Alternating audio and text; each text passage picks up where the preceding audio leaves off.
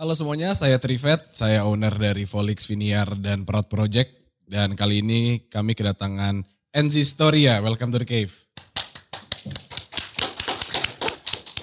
Ini kali kedua saya menjadi host di sini. Oh gitu. Kali oke. kedua yang saya tidak dibayar. ya. Bayarnya katanya pakai exposure tapi nggak kerasa. Jadi kita undang NZ Storia ya, siapa tahu ya. Oke, NZ welcome, selamat datang. Hai. NZ apa kabar? Ih, bahasa basi banget. Gimana di Kanada waktu itu? Iya ampun, sehat sih Sehat. kemarin juga kayak bahagia banget sih di sana. Bagus lah, emang bahagia itu kunci dari hidup ya. Iya betul. NZ dengar-dengar nih, Mm-mm, kamu baru bikin lagu ya? mm-mm. Kita semua di sini udah dengar. Terima kasih ya. Separuh hati ya? Stinky hati. Iya, Stinky hati. Serius lu Iya, udah. promosi. Oh iya, jadi aku baru. Dengerin guys, NZ Storia dengan Stenky hati. Stenky Stenky aja gitu? NZ, hush. Astagfirullahaladzim. Ayo behave dong. Udah harusnya kan kayak diundang Raisa ngobrol. Iya. iya, wah, hati," diundang gitu kan. Kalau misalkan ngundang Raisa, Oh, isyarat benar, itu kan pasti halus. Jadi gue harus halus gitu. Iya, Marlo setengah hati judulnya. Gak cocok. Gak cocok ya? Cancel, iya, cancel, cancel. Ulang. NZ, Apa? lu udah ngeluarin lagu ya? Iya dah.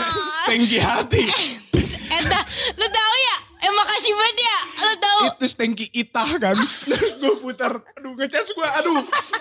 Eh, ini gimana sih dia nih? Uh. Oke. gue juga pengen jadi ini. Interviewer yang berwibawa. Iya, setahu gue kalau misalkan di Volix tuh pasti yang interview tuh soalnya yang oke. berat, yang serius gitu loh. NZ, Iya, dengar-dengar baru ngeluarin single. bener sekali. Saya baru ngeluarin single setengah hati judulnya. Hmm, kalau kita anak tongkrongan ngomongnya Stenky hati. Ya, Kenapa ketawa? boleh gak lu sebut lagi gak tuh kata-kata? Ini gue gak ketawa nih gue terharu. Lagunya relate. Thank you. Iya kalau boleh tahu lagu tentang apa NZ? Pasti tentang hati sama setengah. Ada hati yang gak full. Oh iya benar. Ceritain NZ ini beneran. Kita se- serius. Ini baru berapa menit anjir kita gak ada. Enggak emang cuma satu pertanyaan. Habis ini udah kita kelar. ya. Oke, thank you. Jadi setengah hati. Iya, jadi cerita tentang satu ya sebuah pasangan atau hubungan antara perempuan dan laki-laki yang mempunyai perasaan yang tidak sama. Bertepuk sebelah tangan. Iya, mungkin bisa dibilang bertepuk sebelah tangan. Tapi di kondisi aku tuh sebenarnya kita tuh nggak tahu kalau kita cintanya bertepuk sebelah tangan karena kayak udah ada satu hubungan yang terlihat seperti baik-baik aja, tapi di akhir tiba-tiba muncul keraguan itu yang Oh, akhirnya membuat dia jadi setengah hati. Awalnya udah oke-oke aja. Awalnya oke aja, kadang-kadang suka kayak gitu gak sih? Maksudnya kayak kita Hmm. pacaran nih misalkan berapa tahun tiba-tiba kok lama-lama nggak yakin ya nih orang kayak bukan dia deh orangnya gitu kayaknya kayak bukan dia deh gitu tiba-tiba muncul aja rasa ragu itu padahal tadinya cinta banget gitu Ini based on experience atau? Em, kan nanya inspirasinya dari mana? Iya. gue pernah jadi orang yang di setengah hatiin dan gue pun pernah menjadi orang yang setengah hati jadi gue ada di dua posisi itu sebenarnya Jadi pernah ngerasain dua-duanya lah ya. Mm-mm. Makanya bisa bikin setengah hati. Em, betul Iya. Adis sebuah filosofi yang gitu-gitu aja sebenarnya gitu Putar terus. Biar kayak ngomongnya panjang aja. Oke. NZ. Hmm. Di setengah hati lirik yang paling NZ rasain waktu nulis tuh apa? Sebenarnya itu bukan tulisan aku. Liriknya. Dan lu udah ya? Oh, sampai situ aja udah pertanyaannya. ya oke, kunci nadanya yang paling ngena yang mana? Enggak, enggak. Jadi gini, itu kan sebenarnya yang bikin itu Mas Rego Le- Lewi kan. Aku Hmm. manggilnya Mas Lewi. Tapi emang dari beberapa penulis lagu yang ngasih lagunya ke aku untuk ya udah untuk single pertamaku ini, aku ngerasa paling paling relate itu sama lagu yang setengah hati ini yang dibuat sama dia karena itu tadi pertanyaan kamu benar kayak ada lirik yang mana yang paling kena gitu. Hmm. ada yang aku bilang kayak aku udah coba berjuang tapi kamu timbul tenggelam tuh iya kayak ekspektasi kita berbeda juga iya kayak gitu loh jadi maksudnya timbul tenggelam tuh kadang-kadang gini kayak gue berusaha untuk nunjukin kalau gue tuh cinta sama lo gue seserius itu sama lo wajar wajar manusia berusaha gitu kan Hmm. tapi ya dia kadang-kadang ada kadang-kadang ngerespon kita ngasih kesempatan tapi kadang-kadang dia hilang kayak gitu Menarik sekali ya. Timbul tenggelam dan ekspektasi. Apa tadi ngomong lu ngomong apa? ekspektasi kita berbeda Ekspektasinya berbeda. Emang dalam hidup Enzi ekspektasi apa yang waktu itu berbeda? Eh gila, sadis.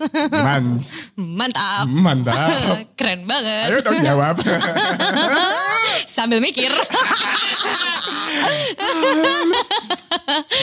ya itu tadi maksudnya kalau misalkan kita bahas tentang single ya dalam percintaan kadang-kadang aku berespektasi ketika aku eh, Kayak Wong gitu ya. iya misalkan gue udah umur Cowoknya enggak enggak jadi gue pas putus 2019 itu berpikir kalau misalkan nanti gue ketemu sama cowok yang kira-kira gue cocok banget eh kayak he's the one deh gitu. Kayaknya gitu deh. Kayak gue karena gue tipe orang yang susah banget jatuh cinta. Jadi ketika gue ngerasa jatuh cinta lagi, terus responnya juga yang ngerasanya kayak sama, gue ngerasa ya udah dia kayaknya dia orangnya tapi yakin banget. Ngerti nggak yakinnya tuh sampai kadang-kadang maksa sama Tuhan untuk kayak kayaknya dia dia Tuhan gitu loh. Ngerti gak sih? harus dia pokoknya. Iya karena kan kayak gue ngerasa kita dapat ngerasain cinta juga itu kan karena Allah ya. Masa Allah kayak ngasih kita perasaan ini sama orang Beda-beda ini. Tuhan kita. Oh iya makanya gue tadi sebutnya Tuhan. Iya. Mm-mm. Maksudnya kayak ya itu ekspektasi gue yang paling pahit adalah ketika gue ngerasa kayaknya diarahkannya sama orang ini tapi ternyata eh, ya dia cuma ngasih pembelajaran aja buat gue habis itu dia pergi gitu. Di scam gitu ya. Hmm. Hmm. Hmm. Ini kayak Anda paham betul soal cinta nih. Bukan paham betul, namun ya pernah banyak pengalaman aja. Oh, experience teacher. Oke. Nah, kebetulan. gue tahu arahnya ke mana. Enggak ya kan? dong. Heeh, apa? Iya kebetulan. ngomongin teacher. Enggak ngomongin eh, experience percintaan. Ah, Jadi Volix ngasih eh, netizen untuk bertanya kepada NZ mengenai seputar kehidupan dan percintaan. Boleh ditanyain nggak? Iya. Ya boleh lah. Ya kalau nggak boleh gue pulang. Lah iya ya. Mm-mm. Ya nih ada dari Ferdianan. Nah, Nah, kenapa dia? susah namanya. Oh gitu. Ferdian Nanda. Kita panggil dia Ferdi aja nggak Oke. apa-apa. Atau ngeda aja dah. Heeh. Nah si Da nanya nih. Hmm. Cara menghadapi temen toksik nih. Kayak temen lu banyak kan yang toksik. Siapa? Nanya temen lu banyak gak yang toksik? Alhamdulillah nggak ada sih. Pernah punya tapi. Pernah. Nah menghadapinya Hmm. gimana? Nggak usah ditemenin lagi. Ya menjawab sekali. gitu dah. Enggak, tapi benar. Maksudnya ketika lo tahu teman lo toksik terus membawa pengaruh yang gak baik buat lo. Pengaruh gak baik tuh bukan kayak dia ngajak lo nakal apa gitu-gitu ya. Hmm. Itu kan pilihan lo juga mau atau enggak. Tapi kayak yang gak baik aja hatinya kelihatan gak? Maksudnya kayak fitnah lo misalkan di belakang atau apa. Kan banyak yang kayak gitu. Atau manfaatin lo banget, demanding banget gitu-gitu kan banyak tuh. Ya kalau lo ngerasa gak cocok dan dia membawa pengaruh yang tidak baik buat lo ya tinggalin aja. Itu kan hak lo untuk memilih sama siapa lingkungan lo berteman. Jadi Enzi percaya bahwa lingkungan itu kalau positif ya jadi positif, negatif jadi negatif. Hmm, enggak enggak, itu beda pertanyaannya. Beda. Kalau yang positif jadi po- gini, kalau lingkungan lo yang negatif tapi lo punya prinsip, lo bisa nggak kebawa ke arah negatif menurut gue. Tapi kalau misalkan temen yang toksik itu tuh gimana ya? Kayak itu tadi dia ngebawa, bukan ngebawa. Jadi Bad vibes, bad vibes. iya nggak enak aja kalau di deket dia tuh gitu. Toksik kan beda-beda orangnya. Dalam kasus saya si Da ini kan gue nggak tahu apa Iya toksiknya. dah lain kali kalau nanya yang jelas. Toksiknya kenapa Kalau gitu menurut kan. gue lo berhak untuk memilih lingkungan di sekitar lo tuh siapa aja. Jadi cabut aja kalau emang dia toksik. Caps, bray. Caps. Pertanyaan lagi. Ah, susah banget ya nama-nama Instagram orang. Aprilia Seksem. Aprilia SKSM. Kita panggil SM ya. Oke. Padahal ada gambar Aprilia. Iya betul. Nggak, si SM nih. Kalau udah dihianati tapi dia malah pengen balik ke kita. Harus gimana kak? Ya ngapain? Pakai ditanya. Ya nggak usah. Eh, pikir. Kalau belum nanya tuh lo pikir. Ngapain udah dihianatin? Lah cakep kak. Lah bodo amat. Yang cakep banyak. Cakep relatif. Tapi dia tuh cakep banget buat gue kak. Ini pertanyaan lanjutan dari dia ya. Bukan gue. Enggak nanti tuh jadi habit buat dia. Oh, Kalau dikasih maaf sekali nanti dia jadi habit. jadi kayak punya kunci ke hati gitu ya. Iya. Sama kunci ke kosan. Serah lo deh. Thanks. Ini kan susah lagi. Eh Ah, tapi gue pengen tahu pendapat lo. apa? Gantian nih. Kayak, Kok lu jadi lu yang naik gue sih? iya kan gue juga host. Oh, Selain iya, gue penyanyi. boleh, boleh, benar. Ah, apalagi kamu multi talenta sekali. gue gemes sebenarnya. Tapi lo percaya nggak kalau hubungan pasangan yang toxic itu juga sebenarnya bukan cuma dari satu orang doang tapi dua-duanya. Karena ada orang yang bisa menerima, yang emang suka ditoksikin sama pacarnya. BDSM hati gitu? Enggak gitu dong. Nggak gitu? Iya maksudnya emang ada orang yang emang ya suka diposesifin, ngeluh-ngeluh tapi dia, dia stuck terus sama orang-orang itu. Oh. Ya mungkin tuh dia tadi April yang kayak gitu. Ngapain dia pakai nanya? Tadinya kan dia masih mau. Kalau udah dihianatin tapi pengen balik ke kita. Oh dia mencari validasi buat Iya, dibolehin gitu biar ya. dibolehin. Padahal dia tahu jawabannya sebenarnya jangan. Ngapain kamu Iya. April? Kadang tuh cinta pikirnya pakai otak kan pakai hati. Kalau hati mah mau. Iya betul. Tapi kan tidak baik. Tidak baik. Jangan sampai cinta buta. Tadi yang nanya ke gue apa ya? Ya itu lo percaya nggak sama itu? Oh, Lo percaya. pernah- Lo, pernah ada di hubungan toksik nggak? Pernah Terus gimana cara mengatasinya? skip. Skip tuh apa? Sutup. Sutup ya akhirnya. Hmm. Soalnya nggak enak kalau stengki hati boy. Itu dia. Thank you. ya, jangan lupa ya didengerin lagunya Anti Soya setengah hati. Iya, Bisa dengerin mana aja. di semua digital platform. God damn. Gila, gila, gila. This singer. Makasih ya kalau sangat supportive. itu bahagia. Iya, I know it. Upcoming singer nih guys. Dari Paguyuban. Hmm, Makasih Ini ya. ada lagi pertanyaan lanjut dulu. Ya udah. Kak, Apa? setengah hati bagus. Ah, gimana tuh? Udah gitu doang dia ngomong. Dia nanya apa setengah? Kagak tahu cuman kak setengah hati bagus tanda tanya. Kak setengah hati bagus. Kah setengah hati bagus. Iya, Ya gitu. menurut gue ya bagus. Kalau lagunya bagus tapi kalau di hubungan enggak. Ih jangan dong. Betul kan. Tapi gak apa-apa kalau jadi pengalaman. ya Hmm, iya. sok dah cobain dah tuh. Tapi lo pernah gak setengah hati? Sering. Nah, jadi pengalaman kan. Akhirnya Iya, jadi tahu ketika akhirnya. dapet yang sepenuh hati. Wih. Iya juga. Kita udah sering dapat yang setengah hati, ketika dapat yang sepenuh hati jadi tahu. Oh iya, ini berarti kayaknya sepenuh hati nih. Gitu. Ih, keren banget. Cocok nih, bikin acara lah dia. Boleh nih, Felix kalau butuh host, gue bisa kok gantiin Marlo. Ya, balik ke jobless dah gue. Enggak lah. Pertanyaan selanjutnya nih, Adrian. Kak, gimana cara tepat dan cepat mutusin pacar? Waduh. Cara yang tepat dan cepat mutusin pacar. Hmm. Gue sih gimana ya? Oh gue biasanya langsung to the point sih. Contoh, contoh. Misalkan lu mau putus nih. Gue mau, gue pasti kalau gue pasti kelihatan dulu. Gue kayak orangnya tuh kalau misalkan kayak mau mutusin atau mau ngudahi sesuatu gitu atau gue bete atau apa tuh kelihatan banget. Kayak gimana kelihatannya? Ngasih, ngasih unjuknya gimana? Jadi dari seminggu sebelumnya atau dari sebulan sebelumnya atau bahkan dari setahun sebelumnya gue udah Wow. berubah gitu, Lama udah ya udah beda. Iya betul, nggak mau nanti stanky mutusin dia bisa ngajak betul. balikan lagi. Apakah lu merubah diri lu itu supaya lu yang diputusin? Enggak, enggak Kayak, sih, Udah aku nyebelin aja supaya gue yang diputusin, gue gak mau mutusin. enggak, Oh enggak? enggak. Terus kenapa berubah? Maksudnya biar dia tahu kalau emang ada yang salah sama hubungan Oh. ini gitu loh. Tapi gue masih ngasih dia kesempatan untuk kayak dicoba deh, coba deh. Tapi kalau emang udah bener-bener gue ngerasa udah nggak bisa, gue langsung ngomong langsung ngomong langsung. Misalkan kayak, misalkan lo pacar gue deh, misalkan gitu kayak, Apa sayang? gak usah lo panggil manggil gue sayang. Apa bro? Lo selingkuh kemarin. Tahu dari mana? tahu selingkuhan lo sahabat gue. Salam ya Budi. Enggak dong, ceritanya jangan selingkuh. Misalkan iya, ya. misalkan apa Nggak, ya? nggak cocok aja nih hubungannya kayak. Gak setengah, setengah hati deh. Misalkan oke setengah hati. Dengerin di semua platform ya. Iya, Nah, makasih ya. sayang aku setengah hati nih. Masa gitu? Enggak. Oh, enggak. Eh, Marlo, sorry banget udah mau coba. Makasih banget lo udah mau coba sama gue berapa bulan ke belakang. Berapa bulan? 4 tahun nyet. Loh, empat tahun ya? Eh salah cewek lagi gue. Iya berapa bulan sayang sama kamu. Iya. Itu karena aku tahu kamu banyak cewek lainnya, jadi aku nggak bisa Kan ngasih sepenuh hati. jangan setengah Oh, hati. gitu. Jangan ada yang selingkuh dulu. Tadi lu bilang banyak cewek yang lain. Kagak kan gue bilang salah ngomong doang. Oh, gitu. Iya. Sayang. Kayak aku butuh ngomong. Yang Kamu mau, kayak setengah hati deh. emang ya kayak gitu cara mutusinnya. iya, cepat dan Benar. lugas gitu. Iya, oke. Intinya jujur aja jujur sama apa yang dirasakan. Karena kejujuran adalah Kunci. Iya gak sih? ah, gue mah lempar aja. Iya, gue juga jawab aja. ya, kejujuran adalah kunci kalau kata NG mah. Mm-mm, betul. Next question. Nek Weten. Kak, Hmm. nih dari Janana. Kak, Mang- bisa nggak sahabatan sama cowok? Bisa. Lanjut. Oke. Tapi terakhir cowok yang aku sahabatin aku tidurin. Ih, ada Kamu murahan. di mulut gua. oh nggak boleh. Enggak, tapi biasanya kalau orang tuh ngomong, aduh kalau kita temenan beda gender, kadang-kadang suka naksir-taksiran, baper-baperan.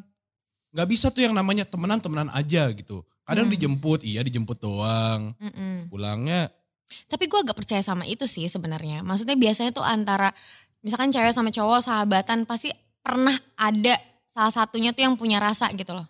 Tapi kalau gue, gue pribadi, gue kalau udah nganggap itu temen banget, gue nggak akan ada rasa beda. Karena sikap gue ke teman sama sikap gue ke pasangan yang gue suka tuh gue bedanya beda banget gitu. Tapi pernah nggak jatuh cinta sama teman sendiri gitu atau kayak baper nggak nggak nggak sampai lu ngomong deh ada yang kayak ini kan lucu juga nih kalau gue pacaran Enggak. nggak juga Enggak, makanya kadang-kadang ada temen gue, gue nggak- makanya gak pernah pacaran sama atau deket sama yang bener-bener temen gue gitu loh. Hmm. Jadi beberapa kali temen gue kayak bilang anjing gue di friendzone nih sama Enzi, misalkan kayak gitu Ah, kan. ah. Karena contohnya siapa tuh enggak ada, Oh, lu gak bakal kenal Eh, juga. iya teman lu Iya temen gue maksudnya kayak dia ternyata usaha nih deketin gue gitu. Gue gak sadar karena gue pikir ya kita teman banget santai aja. Maksudnya kayak biasa aja gitu dia ngajak gue ngedate misalkan berdua. Zi makan yuk ayo gue ngajak teman-teman gue yang lain gitu. Wah. Kayak sampai ada momen lo tuh sadar gak sih kalau misalkan gue tuh mau deketin lo gitu. Bener-bener kayak lo sadar gak lo sama gue temenan dari dulu gitu. gue biasa kayak gitu sih karena nggak enak kalau jadi teman banget terus tiba pacaran nanti pertemanannya jadi rusak menurut gue ya. tapi lu emang nggak nggak nggak peka itu Kalau misalkan temenannya udah deket banget dan dari lama kayak di pacaran sama siapa, gue pacaran sama siapa tuh jadi kayak gue yang bukannya nggak peka ya, nggak ngeh aja ngerti gak sih? Kayak menurut gue tuh hal ih sama aja gitu nggak peka Nggak, ngeh. beda kalau buat lu beda beda sih beda beda kayak nggak peka sama nggak ngeh beda dia nggak ngeh doang nggak ngeh, bukan nggak peka. tapi lu peka kalau lu nggak ngeh kan iya itu dia. iya tuh Iya kayak kayak nggak berasa. jadi aja. enggak lah ya kalau temenan enggak deh Enggak sih. cari pacar yang emang mau pacaran aja gitu cari temen yang mau temenan aja jadi jawabannya bisa apa nggak pacaran sama cowok eh temenan sama cowok Ya kalau gue sih bisa bisa aja. bisa Bisa. Max kak Hmm. ini dari Akbar Sedok Apa Akbar sedekah? tahu amat namanya SDLH ya apa? kira-kira singkatannya SDLH. Ah, ah. Akbar sudah lah Iya makanya tadi Iya. ngomong. gimana cara ngatasin Makasih udah baca pikiran gue. I with your mama Oke. gimana cara ngatasin eh Hai. how do iya bahasa Inggris boleh nggak Itu selalu. Pertanyaan bahasa Inggris how to overcome fear Hmm. of rejection Hmm. of a feeling that makes you Mm-mm. go back by yourself. Berat ya ini pertanyaannya dia. ya. Gimana cara ngatasin ke ketakutan Iya. akan penolakan suatu perasaan yang bikin mundur sendiri. Iya itu maksudnya em Enggak enggak itu dia kayaknya ngasih pertanyaan itu kayaknya dia pernah ngeliat gue di in- interview sosmed. Maksudnya lagi ngobrol di YouTube gitu deh. Mhm. Jadi gue memang pernah bilang masalah gue itu adalah kenapa semenjak gue putus kan gue berarti single dua setengah tahun ya. Itu tuh kayak Selain promosi lagu dia promosi diri. enggak enggak gue enggak ada niat Oh, promosi, promosi lagi maksud gue itu tuh ah Iya, enggak iya, iya. ada. Dua setengah tahun lu gak punya pacar. Iya itu masalahnya sebenarnya bukan karena kayak gak ada yang cocok, tapi ada Lu momen penolakan. enggak ada momen kayak gue ketika gue udah ngerasa gue jatuh cinta sama orang, gue sayang gitu misalkan sama orang itu. Terus gue takut aja nih orang gak punya perasaan yang sama. Jadi gue malah cabut duluan. Sebelum dia matahin hati gue, gue mau matahin hati gue sendiri gitu ya. Iya dan itu kan aneh. Sebenarnya itu kan gak baik. Maksudnya kayak ya ngapain kayak gitu. Lo kan harus kenal sama apa yang lo mau. Lo lawan rasa takut. Lo kan gue takut banget kehilangan gitu. Gue takut banget hmm, kita nggak punya perasaan yang sama. Kayak gitu-gitu loh. Jadi gue suka overthinking sendiri dan itu masih gue apa ya. Ya masih berusaha untuk gue healing aja. Mungkin ada sesuatu yang emang belum belum selesai gitu loh. Jadi sekarang masih dalam proses healingnya. Gue rasa sih iya ya karena ada beberapa orang gitu yang sempat dalam dua setengah tahun ini datang ke gue dengan niat sangat baik orangnya juga ya maksudnya baik banget nggak ada salah apa-apa apa segala macam. Tapi emang kayak kok hati gue belum serak aja ya sama orang ini. Kayaknya kayaknya ada something yang dari gue nya bukan dari dianya mungkin gitu. It's not you, it's me gitu ya. Ih, kalau gue sih ngerasa kayak gitu ya gitu. Gak apa-apa jadi gue bingung juga kalau misalkan jawab cara overcoming gimana. Tapi gue percaya kalau misalkan emang eh, udah saatnya atau kayak udah waktunya lo akan udah selesai healing lo lo akan bisa overcoming itu sih Jadi jangan diburu-buruin. ya. Iya, jangan diburu-buruin nggak apa-apa kalau emang lo lagi ngerasain kayak gitu ya rasain aja menurut gue. Tuh dia rasain aja ya. Rasain. Mm-mm. Bang, eh bang. Nji, ini yang nanya Baim namanya. Jadi gue kayak Oke. pengen bang gitu. Baim nanya, Mm-mm. bang pernah dicepuin sama temen gak? Cepuin sama temen. Hmm. Hmm. Ya kalau zaman SMA sih Oke. Dicepuin apa Nji? SMA. cepuin tuh kan bukan berarti kayak Iya itu iya, kan. enggak bukan. Kayak gue tuh Kayak dulu ban kayak gue tuh lumayan bandel kayak suka cabut kelas Oh, misalkan. Ya, kayak gitu-gitu aja kayak naughty NZ anjing. Ngebayangin banget. Naughty iya bener. Kan. Kalau ngebayangin sih, Enggak gue ngebayangin gue aja. jadi ngebayangin juga kan. Hei aduh. Ah, Naughty NZ, Iya jadi cabut kayak kelas. misalkan cabut terus nggak upacara ngumpet di kelas tidur di bawah terus ada yang tiba-tiba guru gue yang kayak gebrak pintu kelas terus yang kayak Enzi keluar kamu ibu tahu kamu ada di belakang lagi tidur. Gitu. Ternyata teman gue yang cepuin cepuin. gue. dasar.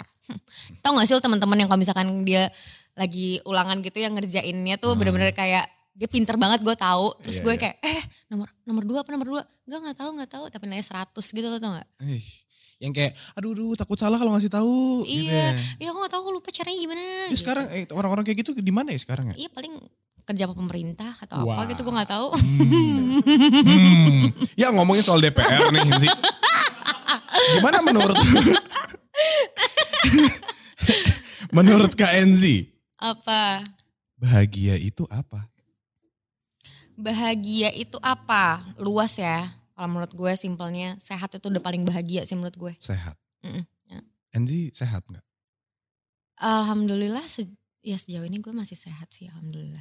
Karena gue pernah ngerasain banget eh gua- ini udah pernah gue ceritain juga sih maksudnya kayak gue kan punya ada autoimun juga kan. Hmm. Jadi gue pernah ngerasain masa-masa terberat gue ketika gue sakit autoimun itu waktu 2019 ketika gue umur 17 tahun sampai pokoknya dua tahun deh dua setengah tahun gue jalannya pincang nggak bisa eh, apa ya hmm, sholat duduk yang kayak gitu gitu megang gayung nggak bisa megang pulpen nggak bisa pokoknya megang benda-benda nggak bisa dan itu nggak enak banget lo di posisi kayak gitu jadi Dua setengah tahun dua loh. setengah tahun. Ya sebenarnya sampai sekarang juga masih ada penyakitnya. Cuman dalam dua setengah tahun adalah masa-masa terberat gue kan emang autoimun tuh ada ada kapan momen lo flare upnya, remisi gitu-gitu kan. Terus habis itu ya menurut gue sekarang gue sehat kayak gini itu udah luar biasa bahagia, sih Bahagia. gitu dengan gue kerja keluar terus gue masih alhamdulillah masih stay negatif kayak gitu-gitu juga.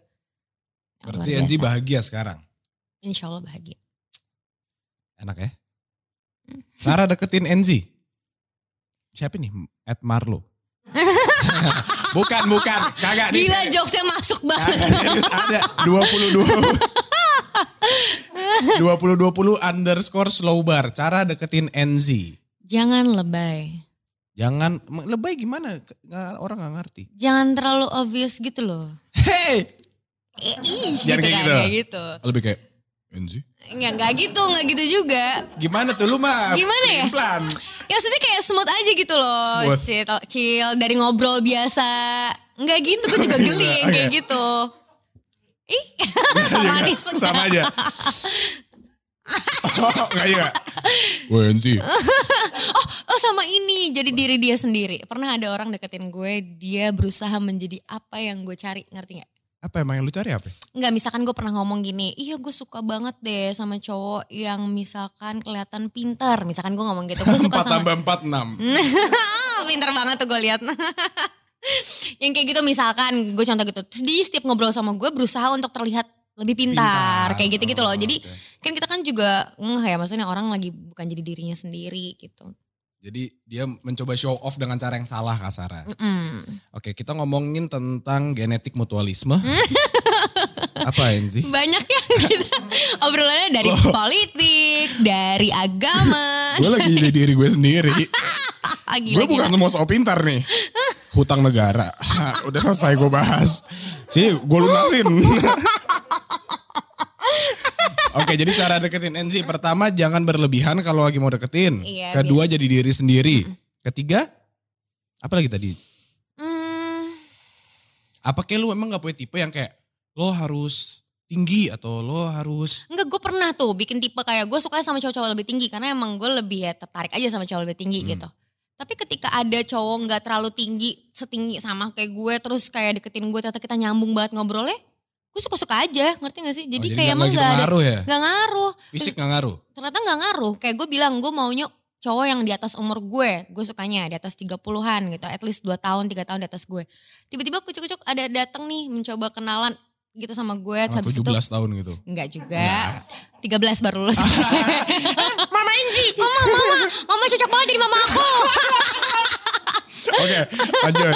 Ternyata iya ternyata cocok-cocok juga. Karena ternyata patokan umur tidak menjamin orang dewasa atau tidak. Jadi angka hanyalah angka ya dalam Betul. Tapi itu ternyata benar. Apa lu? galak. Enggak. Sabar, mau tatap-tatapan dulu. Oke, simbiosis mutualisme. Sabar, gue haus beneran. iya udah. Jadi tadi ngomongin ke Seru, gue pernah satu sinetron sama gue dikawinin sama dia, ijab kabul sama dan gue gue beneran beneran ada judulnya Samson judulnya Samson dan Dahlia. Judulnya Dahlia nih kayak sama gue. Karena katanya karena katanya karena ternyata chemistry lebih bagus sama gue daripada sama Dahlianya. Jadi dikawinin sama gue. Pas ijab kabul ditembak. Cerita cerita hidup gue tuh banyak banget tau. Lo nggak mau kayak ngulik cerita cerita lucu lainnya ya Oke, gue udah selesai minum. Balik lagi, welcome to the cave. NZ Historia masih di sini bersama Marlo dan Sungguh menjadi ya. diri apa adanya. Sorry sorry. Saat apa adanya. Saat terlihat pintar dan beretika. Iya kan? ya balik lagi ya NZ. Kita mau ngomongin tadi soal NZ pernah main sinetron nih. NZ pernah main sinetron. Kan prestasi. ya oke di waktu itu NZ pernah jadi serius serius nih kita yang serius. Nanya. All itu lo pernah jadi ini kan uh, main di sinetron. Ya. Sinetron singkatan dari Si. si tahu tuh. ya main di Mikir. sinetron katanya NZ pernah ijab kabul sama Iya. jadi Samson. Iya. Lu jadi Namanya Alena. Alena sama Samson. Iya. Tapi sebenarnya judul sinetronnya Samson dan Dahlia. Dalianya mana? Dahlianya Kursi. pada saat itu mungkin pas gue masuk tuh ratingnya lebih ke gue sih kayaknya. Ya, buat yang pemeran Dahlia waktu itu tuntut aja nih orang tuntut. Gila. Enggak, gue juga gak tahu judulnya Samson dan Dahlia. Nikahnya sama Alena. Jadi ceritanya tuh gue datang untuk kayak manas-manasin Samson sama Dahlia gitu loh. Uh-uh. Tapi ternyata chemistry gue sama dapet banget. Jadi, Jadi kayak direkturnya, udah udah sama Alena aja. Sama Alena. Iya jadi pas ada momen kayak tatap-tatapan gue sama itu. Widih. Cerita Sumpah itu lucu banget loh parah. Kayak tatapan sama ada cinta gitu ceritanya Samson tuh suka sama gue. Gue nya gak mau. Gak mau gak mau gengsi gitu. Gak mau gak mau FTV tau gak. Kayak Apaan sih Iya. Samson? Kan dia Samson punya kekuatan gitu. Ini Ah. kita emang gak ada nih bahas single. Kita bahas Samson dan Dahlia. iya emang. Si penting singlenya. ya oke. Itu cerita sedikit intermezzo dengan hidupnya Enzi. Iya. Kita lanjut lagi. Ini pertanyaan macam apa? Enzi sama Pak Jokowi ada hubungan apa? hubungan antara rakyat dan presidennya. Klarifikasi dong. Tolong pak, saya butuh kejelasan.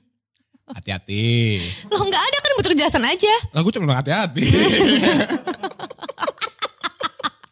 Oke next question. Nah ini kita fokus ke Enzi beneran. Iya. Bakal ada niatan fokus ke dunia musik gak kak? Kan Hmm. ini baru ngeluarin single. Apakah ada double? gak tahu deh. Hmm, gini gini, aku tuh nggak bisa bilang iya atau tidak sekarang karena gue tipenya itu orangnya spontan. Uhuy. Thank you. iya Nah, tuh. Gitu. Meng-meng. Jadi kayak maksudnya emang gue tuh orangnya suka mencoba hal baru sih. Jadi Udah pernah coba orang Kristen? udah. Ya, yang Kristen lebih berwibawa. Ada nama Andi Noya, sok. Bukan gua. Masa gua ini gimana sih? Ya gak sih? Gak sih? Masa berwibawa nih, halo. Suka hal baru, berarti musik itu Maksudnya- hal baru buat Enzi. Iya, sebenarnya. Hmm. Maksudnya sebenarnya gini dari kecil tuh nyokap gue tuh apa ya mengenalkan anak-anaknya tuh udah dengan musik gitu loh dari zaman-zaman Bee Gees lah, terus The Beatles, abis itu macam-macam deh Elton John, segala jenis genre musik juga kayak dikasih gitu ke anak-anaknya denger.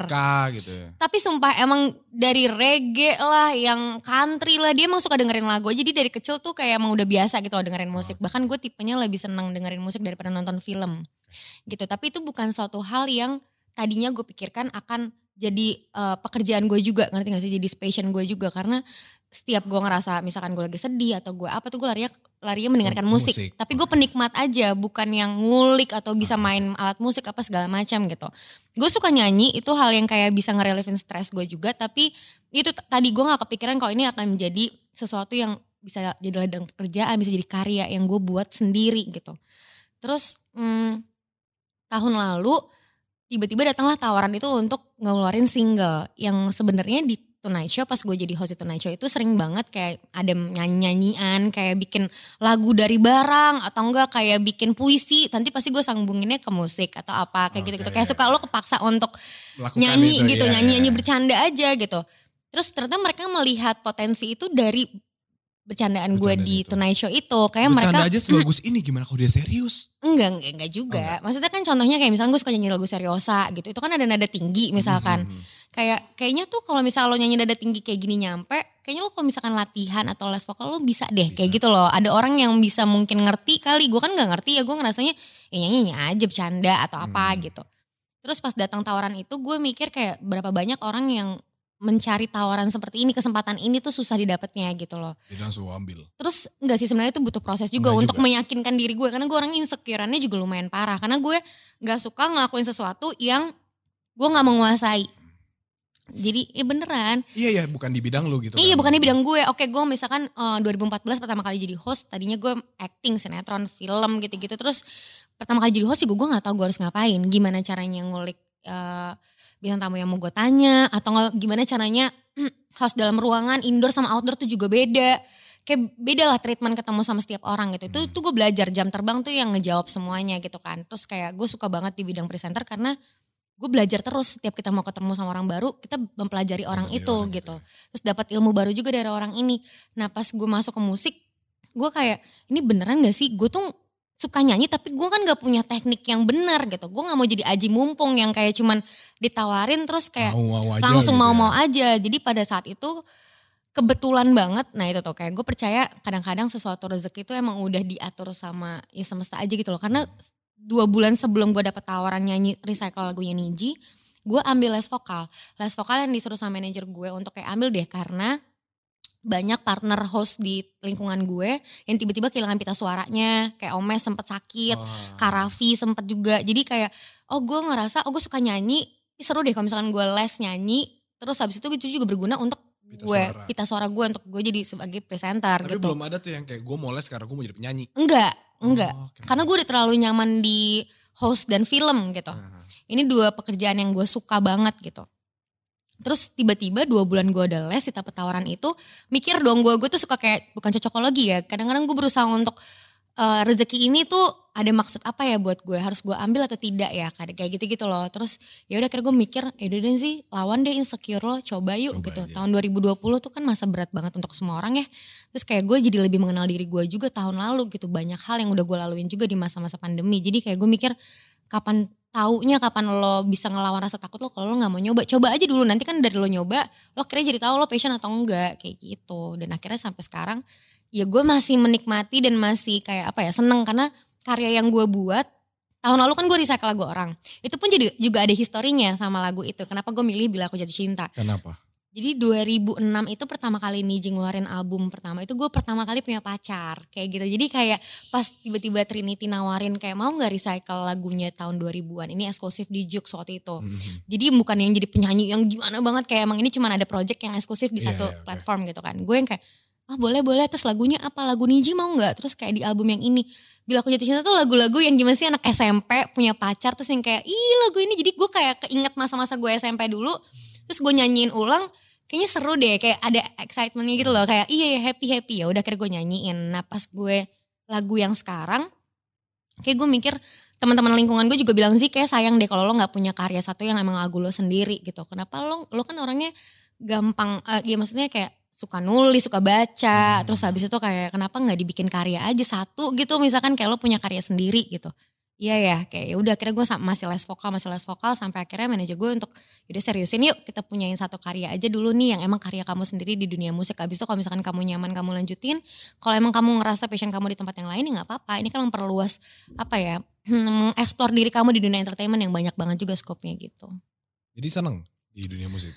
Seneng sih, gue so far seneng karena gue punya cita-cita ini kayak apa ya, gue pengen banget bisa main di drama musikal, ngerti gak sih kayak opera kayak gitu-gitu. Gue tuh suka. Kayak Broadway gitu. Mm, iya, itu kan kayak lo juga harus bisa nyanyi gitu-gitu kan. Lo harus bisa acting. Jadi siapa tahu maksudnya dengan dengan punya modal seperti ini terus gue seriusin, gue serius sih. Maksudnya emang gue beneran les, beneran les gitu. Gue bener-bener ngobrol sama teman-teman gue yang musisi, enggak nggak apa ya nggak ngasal gitu loh untuk produksi sebuah karya gitu. Menurut gue emang harus kalau lo mengeluarkan sesuatu lo harus serius dan emang yakin sama karya yang lo buat. Jadi gue beneran emang belajar dan ini bisa menjadi membuka pintu gue untuk apa ya mencapai goals gue yang lain gitu. Dan gak ada yang tahu juga kalau misalkan ternyata gue nyaman terus suara gue semakin bagus misalkan ya ini bisa jadi ladang pekerjaan gue juga nantinya. Bisa jadi berkat buat banyak orang terus bisa karya yang gue kasih ke orang juga apa ya bisa relate. Gue baru sadar pengalaman gue punya single pertama ini ya Marlo ketika gue ngarin lagu itu itu kan sebenarnya pengalaman pribadi gue. Misalkan kayak gila ya pas orang ini nulis lagu ini terus gue baca aja gue kayak Kena gitu. kena nih gitu.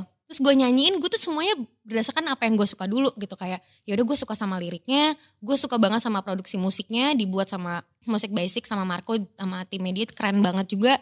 Jadi gue udah happy nih sama sama produk ya sama si setengah hati ini.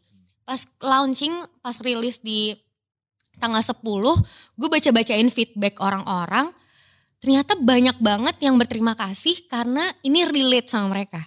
Dan itu tuh lumayan ngefulfillin hati gue ngerti gak sih? Kayak ih gue tuh senang banget kerja gue jadi host di Tonight Show. Ketika gue ketawa gue happy banget. Gue tiga setengah tahun di Tonight Show tuh adalah pekerjaan terindah menurut gue karena gue dapetin keluarga di situ. Jadi gue nggak berasa gue kerja ketika gue ketawa terus misalkan gue happy gitu kayak itu semua ya udah genuine aja gitu Iya, emang iya. beneran jadi diri gue. Orang tuh seneng kayak orang kenal gue dari ketawa gue misalkan. Hmm. dia ngerasa kalau misalkan dia nonton gue dia happy gitu.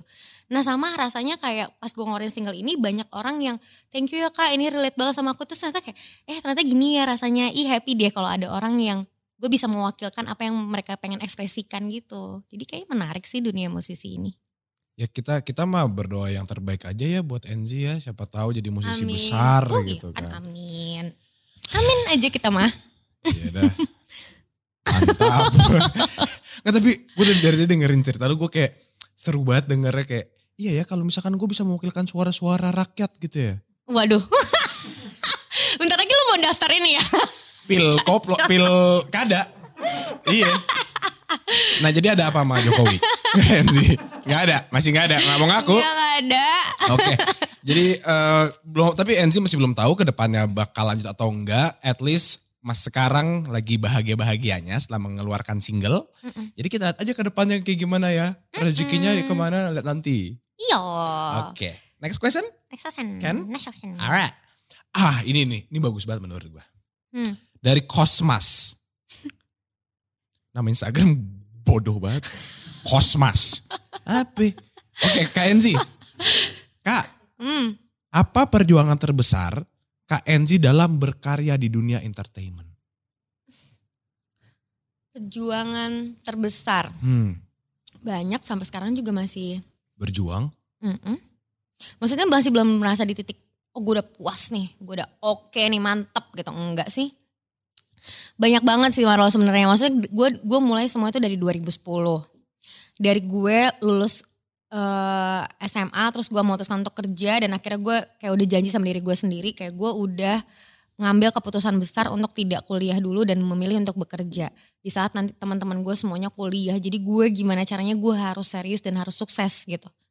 Kegagalan di awal-awal karir tuh banyak Biasa. banget Iya banyak banget dan itu hal biasa sebenarnya. Tapi kan pas di awal-awal itu semua kan berat banget dijalaninnya Hmm. ya kan dicemooh orang. Terus pertama kali misalkan main sinetron orang kayak nggak suka sama acting kita atau apa yang kayak gitu-gitu terus jadi belajar. Terus kayak casting-casting iklan sempet gue juga share di media maksudnya dia, dia di YouTube gitu gue share kalau gue pernah juga dikerjain sama orang-orang castingnya orang casternya juga gue itu pengalaman buat gue Kerjain apa? ya hal-hal yang kayak itu gue kayak ada iklan kayak body lotion gitu. Terus ternyata mereka nge-record aja tapi nggak di-apply ke kliennya gitu loh. Kayak emang mereka cuma pengen lihat aja. Itu kan gue baru taunya setelah gue udah berapa tahun kemudian gitu. Cuman ya gimana itu adalah satu part of apa ya pengalaman gue Hmm. juga gitu. Terus gue pernah dikerjain sama orang juga j- j- apa iklan jadi penari api gitu. Halo teman-teman Budak Rupiah, thanks for listening. Jangan lupa untuk follow Spotify channel kita dan juga sosial media kita yang lainnya di YouTube, Instagram, dan TikTok at folix.media. Oh satu lagi, nggak semua tai itu buruk, tai bisa jadi pupuk.